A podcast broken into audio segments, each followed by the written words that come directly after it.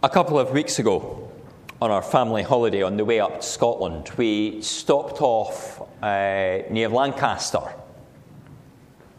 And the hotel was next to a canal. And the other side of the canal was a field which had cows. And there was part of the canal that was a little bit wider, had a little bit, not a straight bank like your usual canal, but a little bit kind of further over into the cow's field. And there was a gap in the hedge. And the cows would come down and drink from the canal. And they're probably thirsty. It was quite a hot day, actually. Um, and they would get this lovely, refreshing drink. Not that canal water's my favourite beverage, but they seemed to enjoy it. They came, they had their drink, and we saw them a number of times um, during, uh, during the evening and the next morning, coming to that particular spot to get their drink.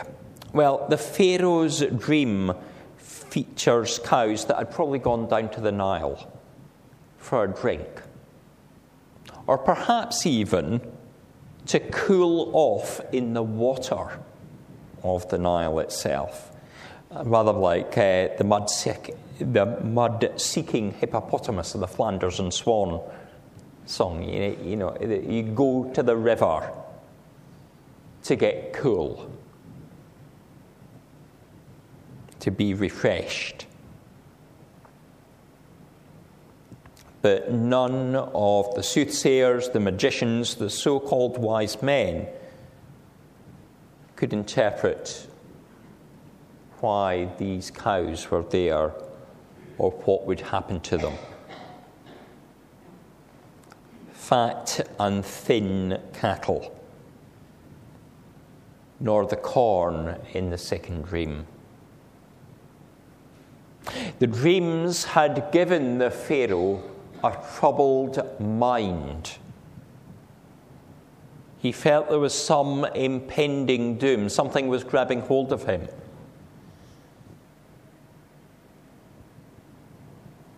But he didn't know what. It is normally the strong which exerts its will on the weak. And as the king of a strong country, as the most powerful person in a powerful nation, he would know that he is the one that's used to trampling, to eating, to taking over the weaker one. But that's not what happens in the dream. And so the dream leaves him worried. How can the thin eat the fat?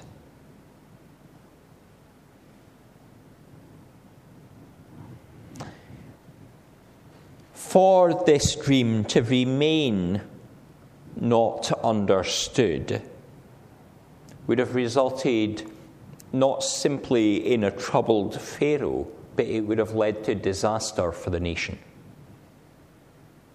there was a serious message there, but it had to be picked up and heard and understood and acted upon. And so, actually, although what we go from at the beginning of the passage, a worried Pharaoh who has only had a dream, when we get to the end of the passage, a Pharaoh who has heard that there's going to be a time of seven years where there is potentially famine in the land, the Pharaoh actually seems quite happy, relatively assured, because the dream has been interpreted, but also, more importantly, there is a plan in place for what is coming next. He is positive because although there is a great concern there is also a great hope. God has provided a way forward. People without hope are like people without a shepherd, going in different directions, unsure of their purpose, living in danger. In the world, we might see much that scares us. We might see the saber rattling between North Korea and Donald Trump. The terror attacks of the past week in Barcelona and Turku in Finland. The attacks earlier in the summer in Manchester and London. The Grenfell fire the rise in the States, it would seem, of white supremacists and neo Nazis. Concerns about the economy and what it might be post Brexit. There are many things, perhaps, in our personal life bereavement, unemployment, sickness, our personal finances, future of education for our children, what will the schools be like, and so much more. But we must remember that although we have concerns, we are also people with hope, people of promise, people who are told to trust in the Lord because He is a God of love and wants the best for us. Like the Egyptian magicians, Joseph himself would have been incapable of interpreting the dream. But God gave the Hebrew man the ability to say what the message was and the faith to trust that this was the message. Before giving the interpretation, before hearing the dream, Joseph is saying that God will give the answer. God will give a path forward. God will bring hope. Joseph knows that the dreams came from God. And he wants the Pharaoh to fully understand that and to fully understand what is happening. Not simply that there will be good years followed by bad, but the God who is all powerful is providing this revelation. And God doesn't just give the picture to give the picture, he gives it so that there will be hope in the way ahead. Joseph says, God will give Pharaoh the answer. That's verse 15. In 25, we hear him say, God has revealed to Pharaoh what he is about to do. He repeats that in verse 28. God has shown Pharaoh what he is about to do. And then again in verse 32 the matter has been firmly decided by God, and God will do it soon. Joseph is telling the Pharaoh that God has a plan, things are going to happen. God is in charge. The Pharaoh would have been considered not simply a king, but a, a form of God among his people. Yet Joseph, who's just been brought up from the jail, given a bit of a wash and a clean set of clothes so that he's not so smelly anymore and able to stand in the presence of a king, is able to stand there and declare that there is one more powerful than the Pharaoh. You might be the king, but somebody else is in charge, and you have to listen to him. There is one more powerful, one that can do things that us mortals cannot. The God who created all. Joseph had been given a very specific opportunity to share something of his faith. To stand there and say, I can interpret dreams not because I can do it, but because God gives me the answer. There is a great God. He's given that specific chance to do it. But there are times we are given opportunities with family, with friends, with neighbours, with colleagues, with people that we meet. And we have to decide do we keep the mouth shut? Do we talk of something that's uh, inconsequential, like the weather or what we had for tea last night?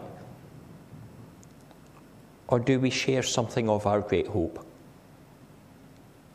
The hope that we have in Jesus. We have an invitation to a feast, a mighty banquet that is with the Lord. But sometimes we allow them to face famine. There is a great opportunity, there is a great chance, a great hope a great life that is possible. But we don't always give that chance, that hope, that life to others. Joseph says what God can do. Joseph proclaims that there is a mighty one. The Pharaoh doesn't convert. He doesn't convert his nation. But Joseph takes the chance to talk about God and how hope comes from the Lord. But Joseph also doesn't stop at simply saying what the dream is. That's all the Pharaoh asked for. Tell me the dream. What does this dream mean? Joseph's done that. But he goes further. He says, The dream means this there's got to be a famine, there's got to be good years, then famine. But he pushes it further. He starts to recommend a plan of action that is to be adopted by the Egyptians. The quantities that are to be set aside are not in the dream. The idea of uh, appointing somebody in charge and a set of commissioners are not in the dream. The idea of building storehouses, of keeping this corn for future years, is not in the dream. But Joseph takes the dream and pushes it forward. And he says, We've had the dream, now we need action. We have the dream, we have to do what's next. And you say, It's no use simply saying, We're in a good place. We have to respond to what is actually there. And the Pharaoh takes notice. He has been given notice that there's years of plenty and warning of the years of drought. And so he will respond. And it's a message that has to be heard by all in the land, even those that are in that area next to the Nile, which was the lifeblood of the country. Those in the fertile floodplains will suffer and die if nothing is done. And so the Pharaoh will act. But I do wonder if there's times where we are complacent. Complacent with our faith, not thinking of the future. How will people in seven years' time or 70 years' time come to hear of the Lord if we are not sharing the story today? The story of who God is and what He does in our lives. In the Linfield churches, we are living in a time when there is still plenty. We are in that time of the seven good cows. I'm not saying that it's seven years, much longer than that.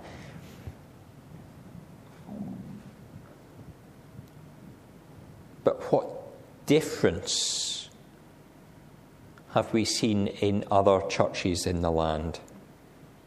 Many churches during the 20th century failed to go and make disciples.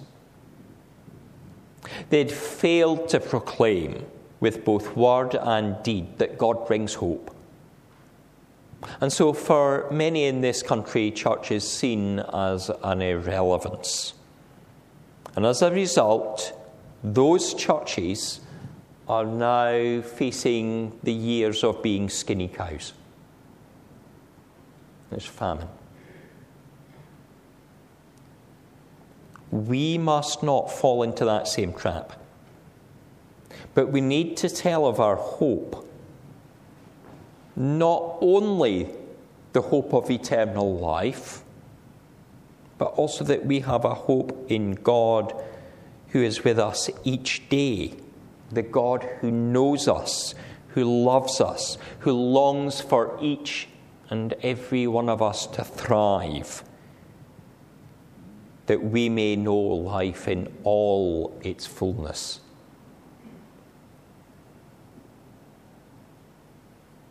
There is a warning in the dreams, but what Joseph brings is the need for action. It will require administrators and greenhouses. It will need a nation that will accept the idea of rationing.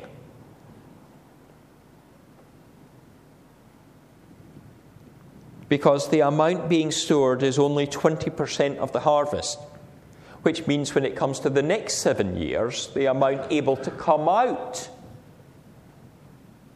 of the grain stores is only 20% of what a normal harvest might be or a rich harvest might be.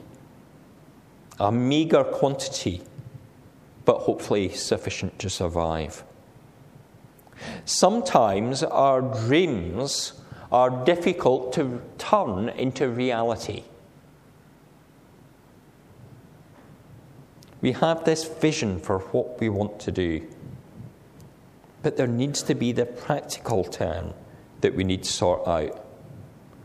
Probably some of the Egyptians queried the idea of storing up the grain.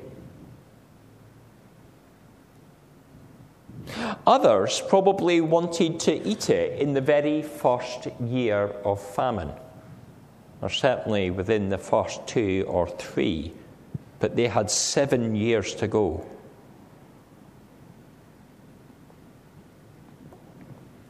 But if the Egyptians had been complacent in the good years and not followed Joseph's advice, they would not have survived those seven years. God has given direction.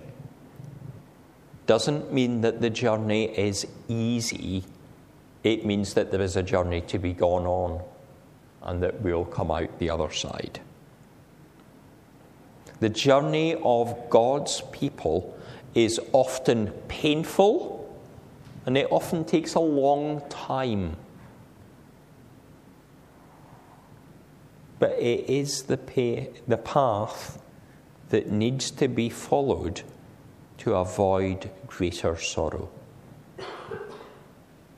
God knew there would be a famine but he has brought forth the right person at the right time to bring aid to the people of Egypt. And also, as it will turn out in the story in Genesis, it allows the survival of the children of Israel, who must, in their famine in Canaan, head south to Egypt to be fed. The overall story is not ending at the point of thin cows eating fat cows. It is not of the ugly beasts that wouldn't normally live in Egypt being common.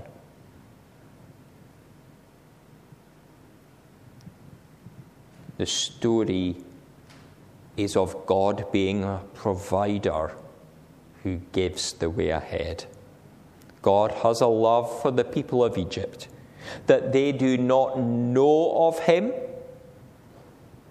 that they do not know His love is sad.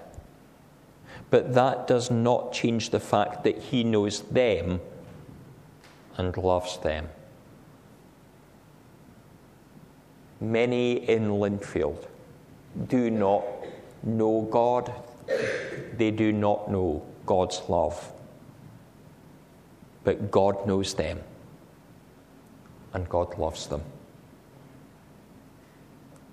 The challenge is for us to see God's plan for our setting, to discover and put into action how God wants us to refresh and feed the people of this village so that the kingdom may grow.